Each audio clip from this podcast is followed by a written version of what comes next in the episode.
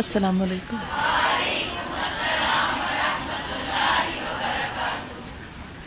کیا حال ہے؟ ٹھیک ہے آپ سب لوگ؟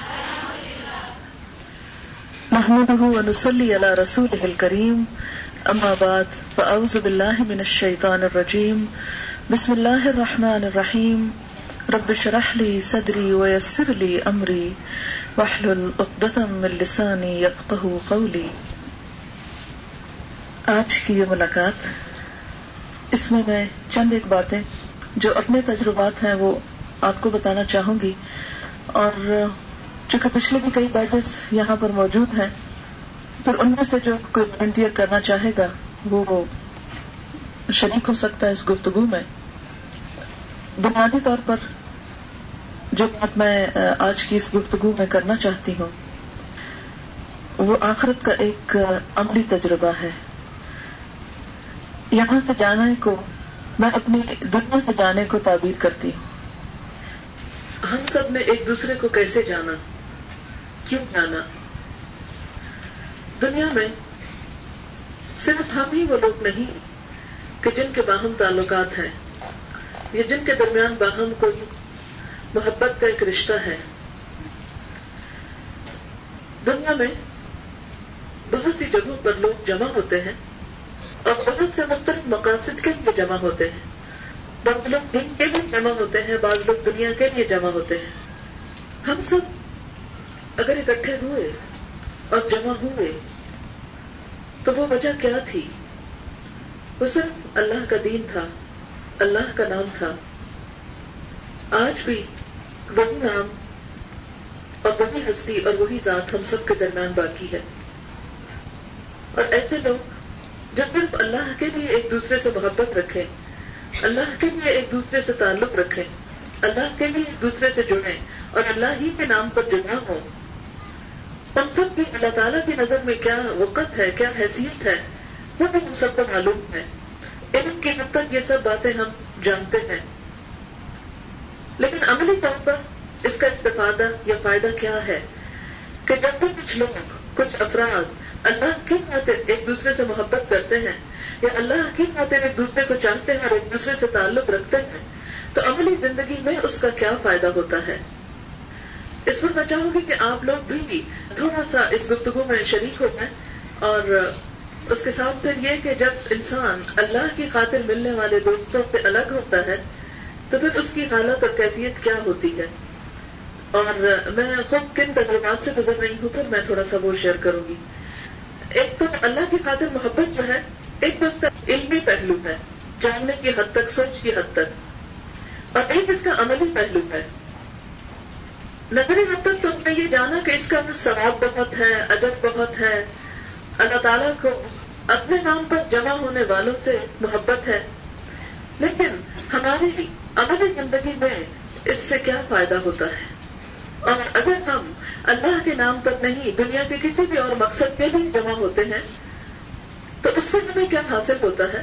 اور اگر ہم اس مقصد کے لیے آج بھی اگر آپ اکٹھے ہوئے ہیں، کوئی کرایہ لگا کر آیا ہوگا، کوئی گاڑی کا پیٹرول لگا کر آیا ہوگا، اگر کسی کا کچھ نہیں لگا تو اس کا وقت تو لگ رہا ہے بہرحال یہاں، تو ہم یہاں ظاہر ہے کسی نام پر جمع نہیں ہوئے اور نہ ہی کسی نام پر ہمیں جمع ہونا ہے۔ ہم سب کے جمع ہونے کا مقصد صرف اور صرف ایک اللہ کی ذات ہے۔ تو میں آپ سے پوچھنا چاہوں گی کہ اللہ کے نام پر جمع ہونے کے کیا فائدے ہوتے ہیں؟ جی آپ بتائیں گی کچھ؟ زور سے بتائیں تاکہ جتنے لوگ بیٹھے ہوئے ہیں وہ مائک کے بغیر بھی سن سکیں۔ اور یہ اندازہ ہوا کہ سب سے بڑا جو طبیب ہے وہ اللہ ہے، اور جیسے کہ اللہ نے بتایا سورۃ رات میں ہے، غالباً اللہ بذکر اللہ تطمئن القلوب۔ ساری دنیا میں چار سارے بر اعظموں میں پھرنے کے بعد بھی یہ سمجھ آئی کہ جس چیز کی تلاش میں سارا ویسٹ ہے وہ کیا ہے؟ Peace of mind and personality. اب ان لوگوں کے ہزاروں کی تعداد میں، لاکھوں کی تعداد میں اقبال کا جو ہے کہ جو اسلام ہے وہ مغرب سے آئے گا، تو that I have seen it, کہ اس قرآن سے انہوں نے کہا کہ جو ٹرانکویلٹی، جو پیس آف مائنڈ دنیا کی کسی بھی مادہ یا کسی چیز سے ہمیں نہیں ملا، وہ اللہ کے ذکر سے، اللہ کی محفلوں میں، that I have seen in the waste and in abundance. تو وہ اس پیس آف مائنڈ کے لیے ایوری باڈی ہیز لیفٹ یہ مادہ یہ وہ اور وہ ساری چیزیں. صحیح اس چیز کے لیے صحیح ہے. وہ ہم یعنی اللہ کے نام پر اللہ کے دین کو سیکھنے کے لیے اکٹھے ہوئے ہیں.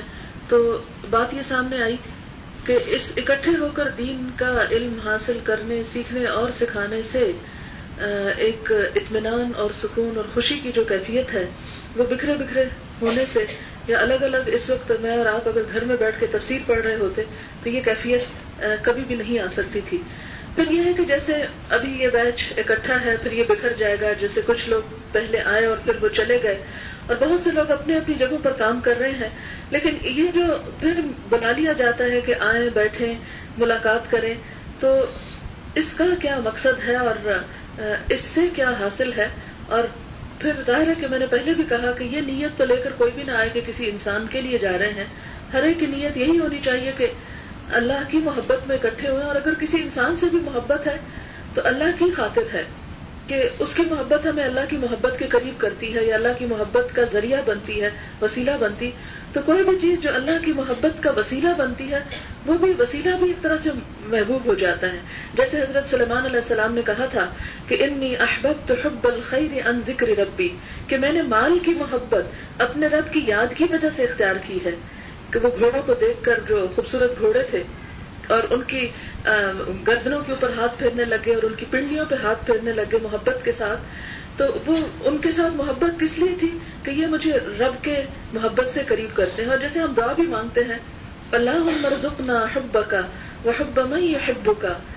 تو یہ دعا اللہ کے نبی صلی اللہ علیہ وسلم نے خود سکھائی کہ اے اللہ تو ہمیں اپنی محبت عطا کر اور اس شخص کی محبت عطا کر جو ہمیں تیری محبت سے قریب کرے وحب من یحبک. کیونکہ یہ بھی انسان کے لیے ایک بہت بڑی نعمت ہوتی ہے کہ انسان کو زندگی میں ایسے لوگ ملے جو اللہ سے جوڑ دیں اور اللہ کی محبت کے قابل کریں. وہ چیز ہر دل کے اندر ہوتی تو ہے لیکن خود بخود وہ گرو نہیں کرتی. جیسے کوئی بھی بیج اگر پڑا ہے اور کھیت بھی ہے لیکن جب تک ایک کسان وہ بیج ایک کھیت میں ڈال کے اس کو پانی نہیں دیتا سیراب نہیں کرتا تو وہ پودا نہیں اگتا. تو یہاں الہدا میں آنا یا کسی بھی دینی جگہ پر اکٹھے ہونا یہ دراصل کیا ہے کہ ایک زمین تو تھی آپ کے اندر خیر بھی تھی بھلائی بھی تھی. ہم نے کیا کیا علم کا پانی دے کر اسے سیراب کیا اور اللہ کی محبت کا بیج بویا. اور ہر دل کے اندر وہ پودا کسی نہ کسی لیول کا موجود ہے. آپ نے دیکھا ہوگا کہ سڑک پر جب پلانٹیشن ہوتی ہے کچھ پودے بہت مضبوط ہوتے ہیں بہت بڑے ہو جاتے ہیں اور کچھ وہیں پر جل سڑ جاتے ہیں کوئی آندھی طوفان سے گر جاتے ہیں. کبھی بھی آپ یہ جو سڑکوں پہ لگے ہوئے پودے میں اکثر گزرتی ہوں تو دیکھتی ہوں کہ یہ ایک ہی وقت میں لگے ایک موسم میں لگے ایک سائز کے لگے. کوئی بڑا ہو گیا کوئی چھوٹا ہو گیا کوئی لگ کے گر گیا. ایسا کیوں ہوا؟ یعنی اپنی اپنی حیثیت اور ہستی کے مطابق ہی ہر ایک کو گرو کرنے کا موقع ملا. تو بالکل اسی طرح یہاں ایک پلیٹ فارم ہے جس سے دلوں میں اللہ کی محبت جگائی جاتی ہے اور پھر اس پودے کو اپنی اپنی صلاحیت اور زمین کے مطابق گرو کرنے کا موقع ملتا ہے. تو ہمیں اللہ سے اگر محبت ہے تو اللہ والوں سے بھی محبت ہونی چاہیے اور آپس میں ایک دوسرے کے ساتھ محبت جو ہے وہ بھی نہایت ضروری ہے. نبی صلی اللہ علیہ وسلم نے فرمایا وہ حدیث آپ کو یاد ہوگی کہ خدا کی قسم تم لوگ جنت میں نہیں جا سکتے جب تک کہ تمہارے اندر ایمان نہ ہو اور ایمان آ نہیں سکتا جب تک کہ آپس کی محبت نہ ہو. اور محبت کے لیے کیا نسخہ بتایا گیا تھا کہ سلام کثرت سے کرو. اب اس کا یہ مطلب نہیں کہ صرف جب کوئی سامنے اچانک نظر آ جائے تو آپ اس کو سلام کر لیں. اس کا مطلب کیا ہے کہ تعلقات قائم رکھو یعنی ایک دوسرے کے ساتھ تعلق قائم رکھو. اب آپ دیکھیں کہ اگر آپ کا تعلق صرف ان لوگوں کے ساتھ ہے کہ جو صرف دنیا کے بارے میں فکر مند ہیں دنیا ہی کی باتیں سوچتے ہیں دنیا ہی ان کا اوڑھنا بچھونا ہے تو ان لوگوں کی کمپنی میں حاصل کیا ہوگا نتیجہ کیا نکلے گا؟ کہ ہمارے دل میں بھی وہ اللہ کی محبت والا جو پودا ہے وہ سوکھنے لگے گا اور دنیا کی محبت والی جو جھاڑ جھنکار ہے ادھر ادھر وہ زیادہ اگ جائے گی اور اس کی بھی غذا جو اصل پودے کو ملنی چاہیے وہ خود کھینچ جائے گی.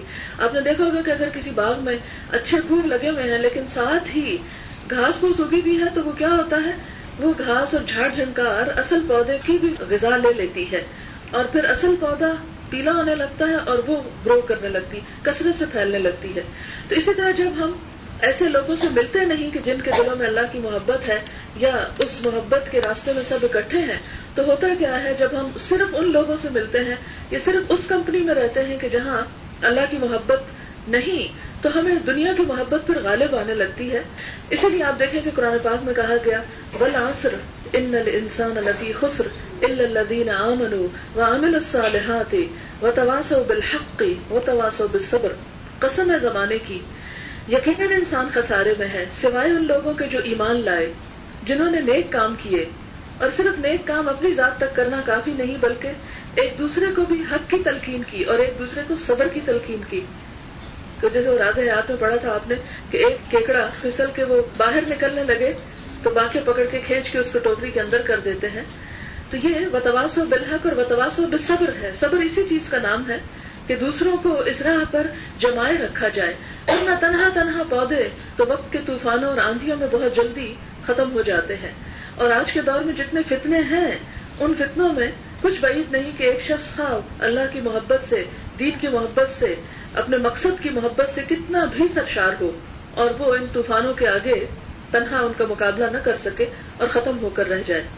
تو اس لیے آپس میں بھی سب کا ملتے رہنا, چاہے وہ چھوٹی گیدرنگ ہو چاہے بڑی ہو چاہے کسی بھی موقع پر ہو, یہ انتہائی ضروری ہے ہمارے ایمان کی جو گروتھ ہے اس کے لیے. اور پھر اس میں یہ بات بھی آپ دیکھیں کہ جو نبی صلی اللہ علیہ وسلم نے فرمایا کہ جب تک تم آپس میں سلام نہ کرو افشوا السلام بینکم, سلام کو آپس میں رواج دو. یعنی مراد اس سے کیا ہے, سلام تبھی آپ کسی کو کریں گے جب آپ کسی کو ملیں گے. جب آپ گھر میں بیٹھے ہوں گے تو آپ کس طرح سلام کر سکتے ہیں, اکیلے بیٹھ کے تو سلام نہیں ہو سکتا. آپ ٹیلی فون کریں گے, آپ ملنے کے لیے جائیں گے. اور اس میں یہ ہے کہ جہاں بھی ممکن ہو, ضروری نہیں کہ یہاں پر ہی آپ آئیں, ہاں کبھی کبھی یہاں بھی ملاقات ہونی چاہیے تاکہ ایک دوسرے کے تجربات سے فائدہ اٹھایا جائے, لیکن کہیں پر بھی یہ ملاقات ہو. یہ انسان کی ایمانی ضرورت ہے, روحانی ضرورت ہے کہ انسان کو اللہ تعالیٰ نے کمزور پیدا کیا ہے اور تنہا تو وہ بہت ہی کمزور ہے. وتواصوا بالحق کی اسے ہر وقت ضرورت رہتی ہے اور وتواصوا بالصبر کی بھی ضرورت رہتی ہے. تو اس لیے ایسی ملاقاتوں کے لیے وقت نکالنا جو ہے اسے کبھی بھی کمتر نہ سمجھے, حقیر نہ سمجھے. اس موقع پہ وہ حدیث بھی یاد دلاؤں گی, اصل میں باتیں سب یاد ہوتی ہیں پھر ہم بھول جاتے ہیں اور پھر ہم کچھ اور, چونکہ جو کچھ ہم دیکھتے رہتے ہیں اسی میں محب ہو جاتے ہیں. وہ حدیث کیا ہے کہ ایک شخص کہیں جا رہا تھا کسی سے ملاقات کرنے کے لیے تو ایک فرشتہ انسان کی شکل میں آیا اور اس نے پوچھا کہ تم کہاں جا رہے ہو. اس نے کہا کہ میں فلاں شخص سے ملنے کے لیے جا رہا ہوں. کیوں جا رہا ہوں, مجھے اس سے محبت ہے. کیوں محبت ہے, اللہ کی خاطر محبت. اس نے کہا کوئی اور غرض, کوئی اور مقصد, کوئی اور چیز, کوئی کام ہے تمہیں, کوئی تجارت ہے, کوئی لین دین. اس نے کہا کچھ بھی نہیں, صرف اللہ کی خاطر اس سے محبت کرتا ہوں اور اس لیے اس سے ملاقات کرنے کو جا رہا ہوں. تو فرشتے نے اسے کیا خوشخبری دی کہ تمہاری اس محبت کی وجہ سے اللہ تعالیٰ بھی تم سے محبت رکھتا ہے. تو کبھی انسان سوچتا ہے کہ کیا یہ محبت اور آپس کا تعلق اتنا اہم ہے, اتنا ضروری ہے کہ جو انسان کو اللہ کی محبت کے قابل بناتا ہے. اور پھر اس میں آپ یہ بھی دیکھیں کہ وہ حدیث تو سب نے بہت اچھی طرح یاد کی ہوئی ہوگی کہ قیامت کے دن وہ لوگ جو اللہ کی خاطر ایک دوسرے سے محبت کرتے ہوں گے, انبیاء اور شہداء ان پہ رشک کریں گے اور وہ عرش کے سائے تلے ہوں گے اور ان سات خوش قسمت لوگوں میں سے کہ جنہیں اللہ تعالیٰ وہ بہترین مقام دے گا کہ جس دن کوئی سایہ نہ ہوگا اپنے سائے تلے جگہ عطا فرمائے گا. اور ارشاد فرمائے گا اَيْنَ الْمُتَحَابُّونَ فِيَّا, کہاں ہے میری خاطر محبت کرنے والے. الْيَوْمَ أُظِلُّهُمْ يَوْمَ لَا ظِلَّ إِلَّا ظِلِّي, آج میں انہیں اپنے سائے تلے جگہ دوں جس دن میرے سائے کے سوا کوئی سایہ نہیں. کبھی میں سوچتی ہوں کہ ٹھیک ہے باقی جو اس میں آتے ہیں کہ مثلاً ایک شخص صدقہ دیتا ہے, دائیں ہاتھ سے دیتا ہے, بائیں کو خبر نہیں. وہ نوجوان جس کی نوجوانی عبادت میں گزری, حاکم میں عادل, بڑی بھاری بھاری ذمہ داریاں اور بڑے بڑے مشکل کام ہیں. وہ محبت تو سب سے آسان کام ہے لیکن حقیقت میں آسان نہیں ہے. اس محبت کو خالص رکھنا, بدگمانیوں سے پاک رکھنا اور واقعی اللہ کی خاطر محبت کا حق ادا کرنا آسان نہیں ہے اور اسے قائم رکھنا بھی آسان نہیں ہے. اس کے لیے بھی ایفرٹ کرنا پڑتی ہے. یعنی باقی میں سارے کام جو پڑھتی تھی وہ سات عرش کے سائے تلے لوگ, میں سوچتی تھی کہ یہ بھی مشکل, یہ بھی مشکل. سب سے آسان جو مجھے لگتا تھا وہ یہ لگتا تھا, لیکن حقیقت ہے کہ یہ بھی ایک مشکل کام ہے کیونکہ جہاں پر اللہ کی خاطر محبت ہوتی ہے شیطان کے وسوسے بھی وہیں پر زیادہ آتے ہیں. اس تعلق کو کاٹنے اور ختم کرنے میں بھی شیطان سب سے زیادہ وہیں پر وار کرتا ہے. تو بہرحال جو کچھ ہم نے پڑھا اس پر ذاتی زندگی میں عمل کرنے کے لیے اور اس کو دوسروں تک پہنچانے کے لیے ایک مسلسل جدوجہد اور ایفرٹ کی ضرورت ہے. اگر ہم اس چیز کے ساتھ اپنے آپ کو چلے اگر روز آتے تھے تو ہفتے میں ایک دفعہ ہفتے میں ایک دفعہ نہیں تو مہینے میں مہینے میں نہیں تو چھ مہینے میں سال میں کہیں نہ کہیں اکٹھے ہو کر سب کو ایک دوسرے کے ساتھ اپنے احساسات جو ہیں وہ شیئر کرنا چاہیے. مثلا اب میں نے جا کے کیا ایکسپیرینس کیا, اب اگر میں آپ کو نہیں بتاتی تو جو کچھ میں نے سیکھا اس سے آپ کو کوئی فائدہ نہیں ہو سکتا. اسی طرح آپ لوگ کیا اپنی اپنی جگہ پر کر رہے ہیں, کیسے کر رہے ہیں, کیا مشکل ہے, کیا چیز ایک دوسرے کو فائدہ دے سکتی ہے. تو میں سمجھتی ہوں کہ جو بہت سارے دماغ مل کے کام کرتے ہیں تو اس کا فائدہ ہی کچھ اور ہوتا ہے. ہاں سمیہ تم بتاؤ, کچھ کہنا چاہو, زور سے کھڑے ہو کے سب سے اس بات کرو.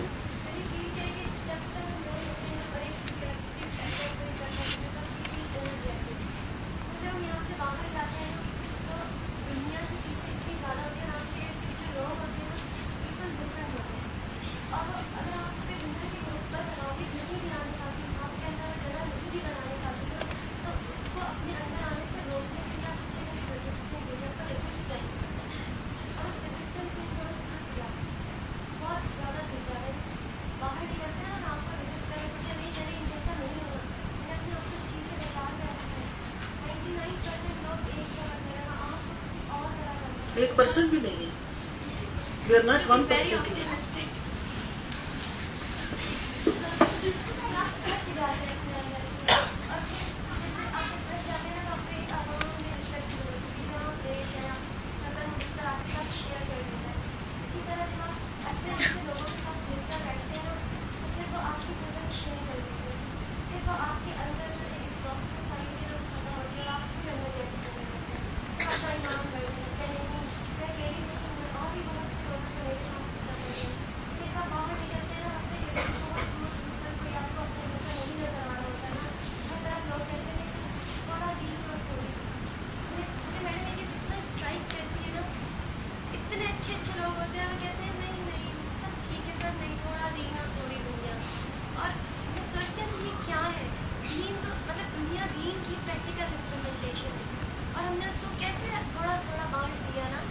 انہوں نے سیکھا ہی نہیں, دیکھا ہی نہیں کہ دین ہے کیا چیز, دین کی روح کوئی نہیں پہنچے, وہ, وہ کس طرح سمجھے کہ دین کیا ہے.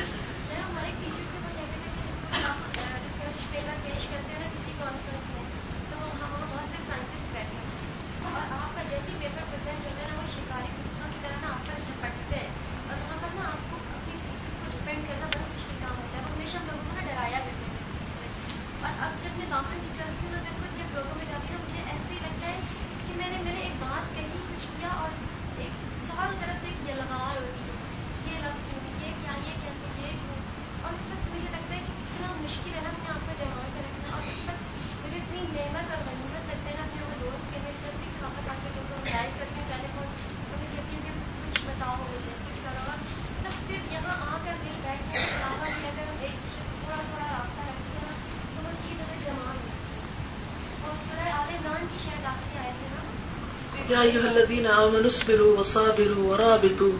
اللہ لعلکم تفلحون.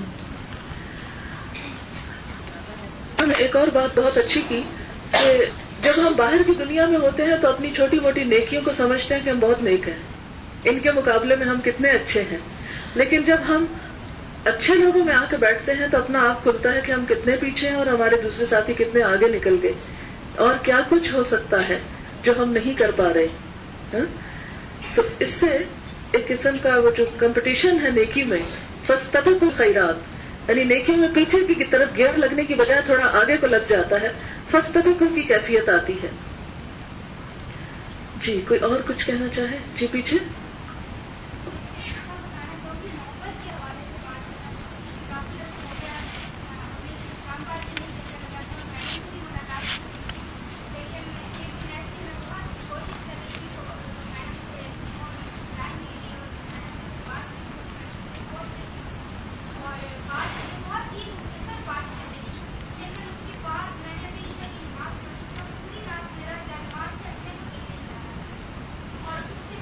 I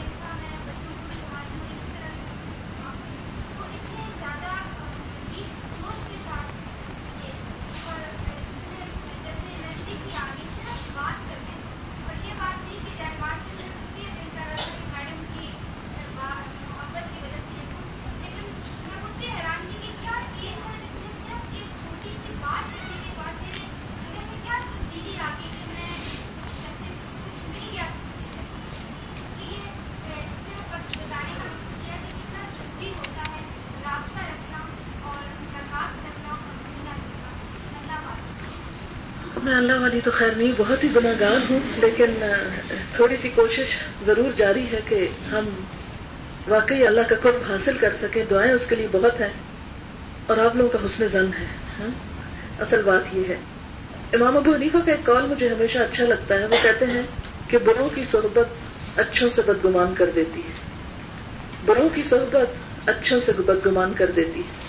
تو بعض اوقات یہ ہوتا ہے کہ آپ ایسی کمپنی میں، مثلاً گھر میں ایسے لوگوں کے ساتھ ہی اٹھ بیٹھ رہے ہیں کہ جن کو دین کا کوئی شوق نہیں، تو اس سے کیا ہوگا، دین والے آپ کو کھلنے لگیں گے، آپ کو بھی برے لگنے لگیں گے. یا کسی بھی قسم کی ایسی کمپنی جس میں آپ ہر وقت رہیں، جہاں پر آپ کو کوئی یاد دہانی کرانے والا نہ ہو ایسا. تو آپ دیکھیں کہ مثلاً کہیں غیبت ہو رہی ہے، عموماً کیا ہوتا ہے، تھوڑی دیر ہمیں بھی ذرا سے بھی برا لگتا ہے، پھر اس کے بعد اچانک کوئی ایک بات ہوتی ہے کہ ہم بھی کود پڑتے ہیں اس میں. اپنے آپ کو سنبھالنا مشکل ہو جاتا ہے، اور پھر آہستہ آہستہ ہم ان کرنے والوں کے بھی لیڈر بن جاتے ہیں. تو بالکل ایسے جیسے مثلاً باہر سے اگر کوئی لوگ آ رہے ہیں، کمرے کے اندر ایک اسمیل ہے، تو کیا ہوا کہ شروع میں آئیں گے تو آپ کو بڑی کھلے گی کہ یہ بڑی عجیب سی اسمیل ہے کمرے کے اندر. لیکن اگر آپ کو مجبوراً تھوڑی دیر رکنا پڑے تو اس کے بعد آپ بھی ایسی عادی ہو جائیں گے کہ آپ کو محسوس بھی نہیں ہوگا کہ آپ کسی اسمیل میں کھڑے ہیں. تو بالکل اسی طرح معاشرے کے اندر جتنی بھی پولوشن ہے، کسی میوزک کی مجلس میں آپ چلے جائیں، مثلاً ایئرپورٹ پہ آپ کھڑے ہیں، تھوڑی دیر آپ گھبرائیں گے کہ کیا ہو رہا ہے، تھوڑی دیر کے بعد آپ کے پاؤں بھی بجنے لگیں گے، بیٹھے بیٹھے جہاز میں آپ کے بھی پاؤں اوپر نیچے ہونے لگیں گے انکانشیسلی. یہ نہیں ہوتا کہ آپ جان کے شریک ہو رہے ہیں اس میں، مجبوراً بھی آپ ایسی مجلسوں میں چلے جائیں تو تھوڑی دیر کے بعد آپ خود بخود شریک ہو جائیں گے. کیونکہ انسان کے اندر وہ جو ایک بندر پن ہے نا، اسے میں بندر پن کہتی ہے، کہ دوسروں کی نقالی. اور پھر دوسری چیز ظاہر پرستی. اب دیکھیں دنیا میں جتنا بھی شرک ہوا ہے نا، وہ ظاہر پرستی کی وجہ سے ہوا ہے. انسانوں کو جو چیز ظاہر نظر آئی اس سے اٹریکٹ ہوا، بس اسی میں گرفتار ہو گیا. جتنے بھی شرک ہے، مثلاً آپ دیکھیں کہ جتنے بھی لوگ بتوں کے پجاری ہیں، وہ اپنے آپ کو کیا جسٹیفیکیشن دیتے ہیں، کیا کہتے ہیں کہ وہ بتوں کو پوچھتے ہیں؟ نہیں، وہ یہ کہتے ہیں کہ یہ ہمیں مانا بدہم اللہ لیقربونا الی اللہ زلفا، ہم ان کو نہیں پوچھتے، یہ تو ہمیں اللہ کا تقرب عطا کرتے ہیں. پتھر کے بت، انسان اگر سبب ہے تقرب کا، جیسے انبیاء ہیں، اولیاء ہیں، کوئی بھی، وہ تو ایک الگ چیز ہے کہ وہ اللہ کی محبت میں ڈوبے ہوئے ہیں، تو انہیں دیکھ کے آپ کو بھی خدا یاد آ گیا. لیکن پتھر کے اندر کون سی محبت ہے خدا کی کہ جو آپ کو خدا کی یاد دلاتے ہیں؟ تو یہ جو انسان کی بہت بڑی کمزوری ہے ظاہر پرستی کی، جو چیز ظاہر نظر آتی ہے بس انسان اسی چیز کا ہو کے رہ جاتا ہے. اور پھر نقالی کی جو کیفیت ہے انسان کے اندر، کہ جس طرح دوسروں کو دیکھتا ہے کرتے ہوئے تو کہتے ہیں کہ انہوں نے جہنم میں جانا ہے، ان کو اللہ جہنم میں پھینکے گا، ہم بھی کیوں نہ ایسا ہی کر لیں جیسے سب لوگ کر رہے ہیں. اچھا، کوئی اور کچھ کہنا چاہے؟ جی آپ بولیں. جب انسان ڈگمگانے لگتا ہے، خاص کر میں نے نوٹ کیا ہے، آپ کمزور ہو رہے ہوتے ہیں، آپ میں بھی چاچوز ہو رہے ہوتے ہیں کہ آپ غلط کام کرنے لگے، تب آپ کو نیک دوست بہت ہیلپ کرتا ہے. آپ اگر اچھے ماحول میں چلے جائیں تو آپ ایک دم سے رک سکتے ہیں بہت آسانی کے ساتھ، مگر اگر اس وقت آپ بری صحبت میں چلے جائیں تو پھر چلنے میں کوئی دیر نہیں لگتی، آرام سے بات چل جائے. ایک اور سینگ میں نے پڑھی تھی کہ جس نے مجھے بہت فائدہ دیا، وہ یہ تھی کہ حالات نہیں خیالات بدلتے ہیں تو انسان بدلتا ہے. حالات کے بدلنے سے تبدیلی نہیں آتی، اصل تبدیلی خیالات کے بدلنے سے آتی ہے. آپ ایک اچھے سے اچھا کام بھی کر رہے ہو، پورے سازگار حالات ہیں، لیکن آپ کا دل بدل گیا ہے تو آپ کے لیے کیا ہے، وہ کام بالکل آپ کو بیکار نظر آتا ہے. مثلاً ہم سب کا کیا حال تھا دین کا علم پڑھنے پڑھانے سے پہلے، کہ ہم گھروں میں دنیا کی محبت میں کس طرح کھوئے ہوئے تھے نا.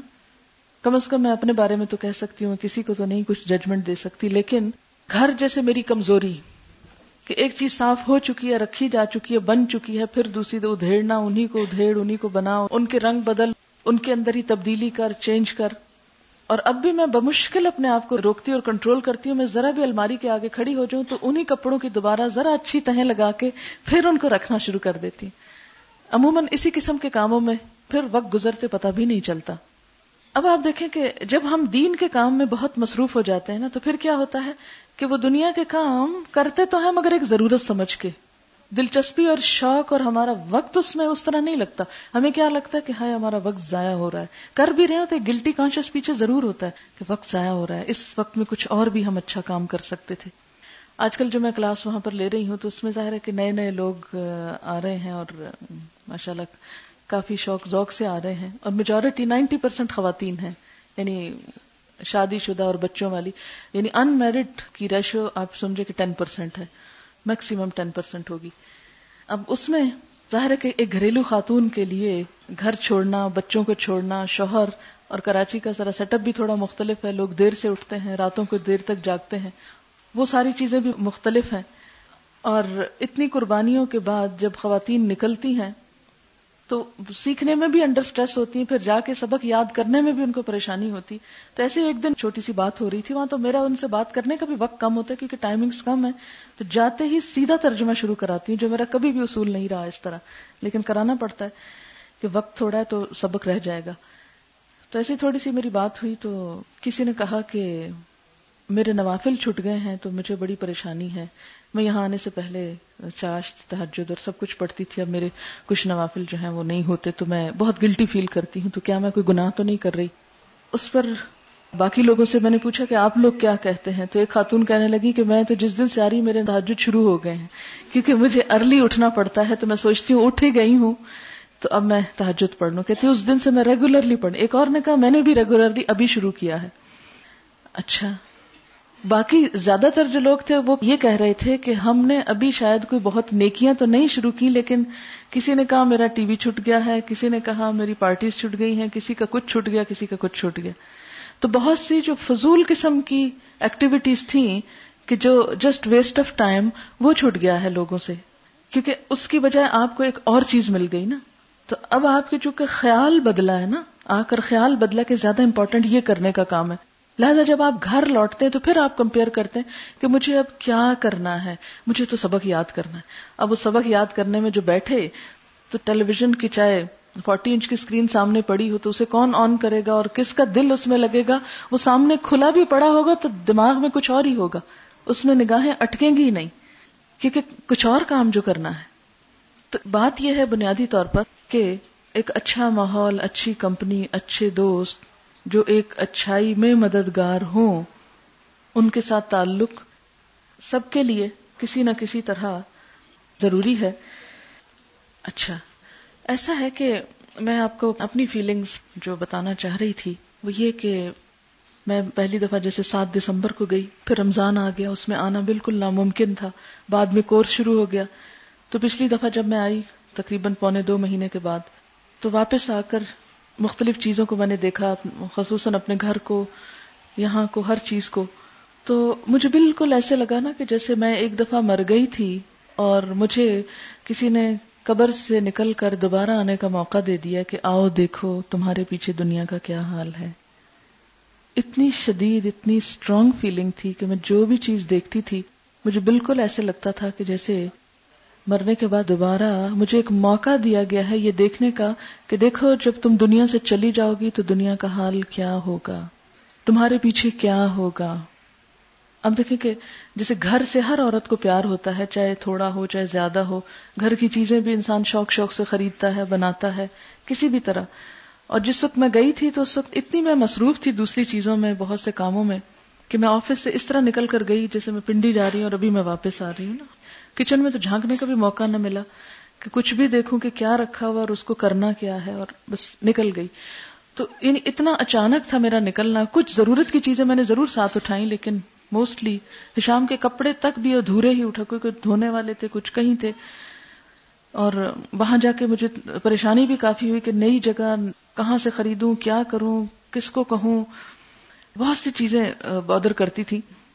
جب کوئی چیز ضرورت پڑتی ہے میں کہتی اوہ وہ فلاں جگہ پڑی ہوئی، جیسے گھر میں انسان سوچتا ہے نا فلاں جگہ پڑی ہوئی ہے، پھر سوچتی نہیں میں تو یہاں کہیں اور بیٹھی ہوں، وہ ابھی نہیں مل سکتی، پھر یہاں فون کرتی اچھا جو کوئی آئے میری فلاں چیز اٹھا لائے، کچھ آئیں کچھ نہیں آئیں، کچھ پہ شرم بھی آتی کس کو کہیں کہ وہ ہماری فلاں چیز بہت ضرورت کی، چھوٹی چھوٹی پیٹی تھنگز ہوتی ہیں لیکن بہت ضروری ہوتی ہیں۔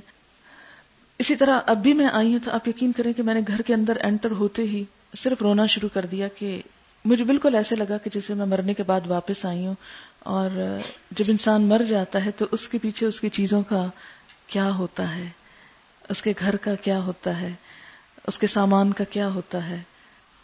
اور لٹرلی میں نے ایک طرح سے بہت سخت قسم کا آخرت کا ایکسپیرینس کیا ہے جو اس سے پہلے مجھے کبھی نہیں اس طرح ہوا تھا کہ میں یوں محسوس کر سکوں کہ اس محبوب دنیا کو، یعنی ان الانسان لحب الخیر لشدید، آپ جتنی بھی دین کے لیے ڈیڈیکیٹڈ ہوں، محبت کریں، قربانیاں کریں، سب کچھ، لیکن ان سب چیزوں کی محبت ایک طبعی محبت ہے، ایک فطری محبت ہے جو اللہ نے ہمارے دلوں میں رکھ دی ہے اور ہونی بھی چاہیے، بچوں کی، شوہر کی، گھر کی چیزوں کی، دنیا کے جو بھی اللہ تعالیٰ نے کوئی نعمت دی ہے اس چیز کی ایک قدرتی اٹیچمنٹ ہوتی، اور کچھ چلے آپ محبت نہ سہی، آپ یوں کہیں کہ اٹیچمنٹ ہے، ایک ایسوسیشن ہے کہ یہ آپ کی چیز ہے۔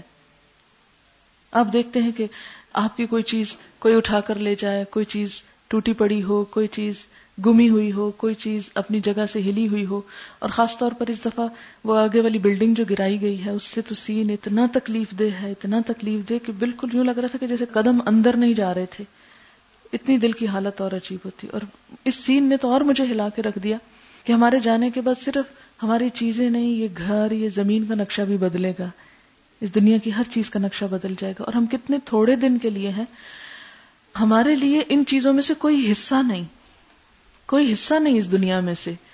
حصہ کیا ہے؟ ان اعمال کا ہے جو ہمیں اپنے ساتھ لے کر جانے ہیں، جو آگے کام آنے ہیں۔ تو بار بار میرے منہ پہ ایک لفظ، جب میں کسی بھی چیز کو دیکھتی تو مجھے لفظ یاد آتا، حسرت، یا حسرت، کیونکہ مجھے پتا میں نے کل پھر چلے جانا ہے۔ میں صبح سے لگی ہوئی کچھ چیزیں سارٹ آؤٹ کرنے کی، لیکن ابھی پوری طرح نہیں کر پائی، پھر جب نہیں کر پاتی تو پھر جو کام انسان نہ کر پائے تو پھر کیا آتی؟ حسرت۔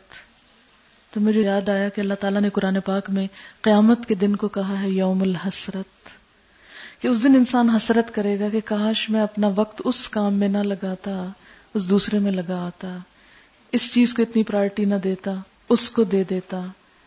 لیکن آج ہمیں یہ حقیقت سمجھ میں نہیں آتی، اور مجھے خود بھی نہیں آتی تھی جس طرح اب آئی ہے۔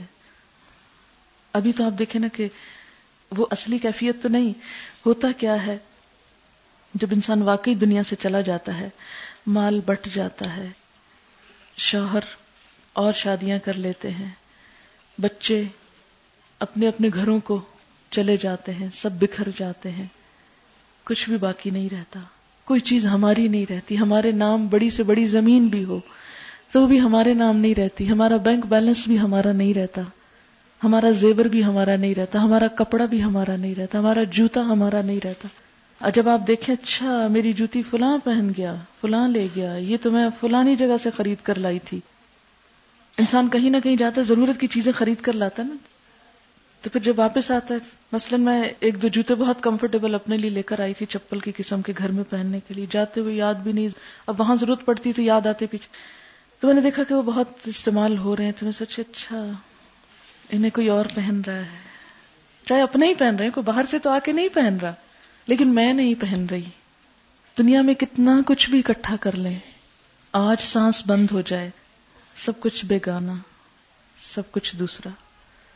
لیکن بات یہ ہے کہ اس میں سے ہماری قبر میں جس چیز نے ہمیں سکون دینا ہے، جس چیز کی وہاں ٹھنڈک ہوگی، جس چیز کا وہاں آرام ملے گا، جس چیز سے وہاں روشنی ہوگی، جو وہاں ساتھی بنے گا، جو وہاں خوشبو بنے گی، ان میں سے کتنی چیزیں ساتھ ہیں، ان کے لیے کتنی کوشش ہے، ان کے لیے کتنی قربانی ہے، ان کے لیے کتنا مال لگایا ہے، ان کے لیے کتنا وقت لگایا، ان کے لیے ایون سوچا اور نیت بھی کتنی کی ہے، کتنا کم ہے ساتھ، کتنا کم۔ جس میں جاتے ہوئے میں سوچتی ہوں کہ صرف میں خود سامان نہیں لے گی، بلکہ جو اسٹوڈنٹس گئے ان کے ہاتھ بھی تین چار بیگز میں بند کر کے رکھ گئی تھی، کچھ مسالے، نمک، چیزیں ادھر ادھر کی ضرورت کی چھوٹی چھوٹی کہ مجھے مانگنی نہ پڑے، کہاں سے لاؤں گی، کیا کروں گی، نیا شہر ہے، نئی جگہ۔ لیکن اس کے باوجود ویسے بھی جہاز پہ آپ نے جانا ہو تو ایک لمیٹڈ سامان ہی اٹھا سکتے ہیں نا، کتنی چیزیں اٹھا سکتے ہیں۔ تو میں یہی سوچتی رہی کہ اب تو میں نے اتنی چیزیں بھی اٹھا لی، مرتے وقت تو اتنی بھی نہیں اٹھا سکتا، بھرے گھر میں سے مرتے وقت اتنی چیز بھی نہیں اٹھائی جاتی، یہ چار بیگ بھی نہیں اٹھا سکتی، اٹھا کے ساتھ دفن بھی کر دیے جائیں تو بیکار ہے۔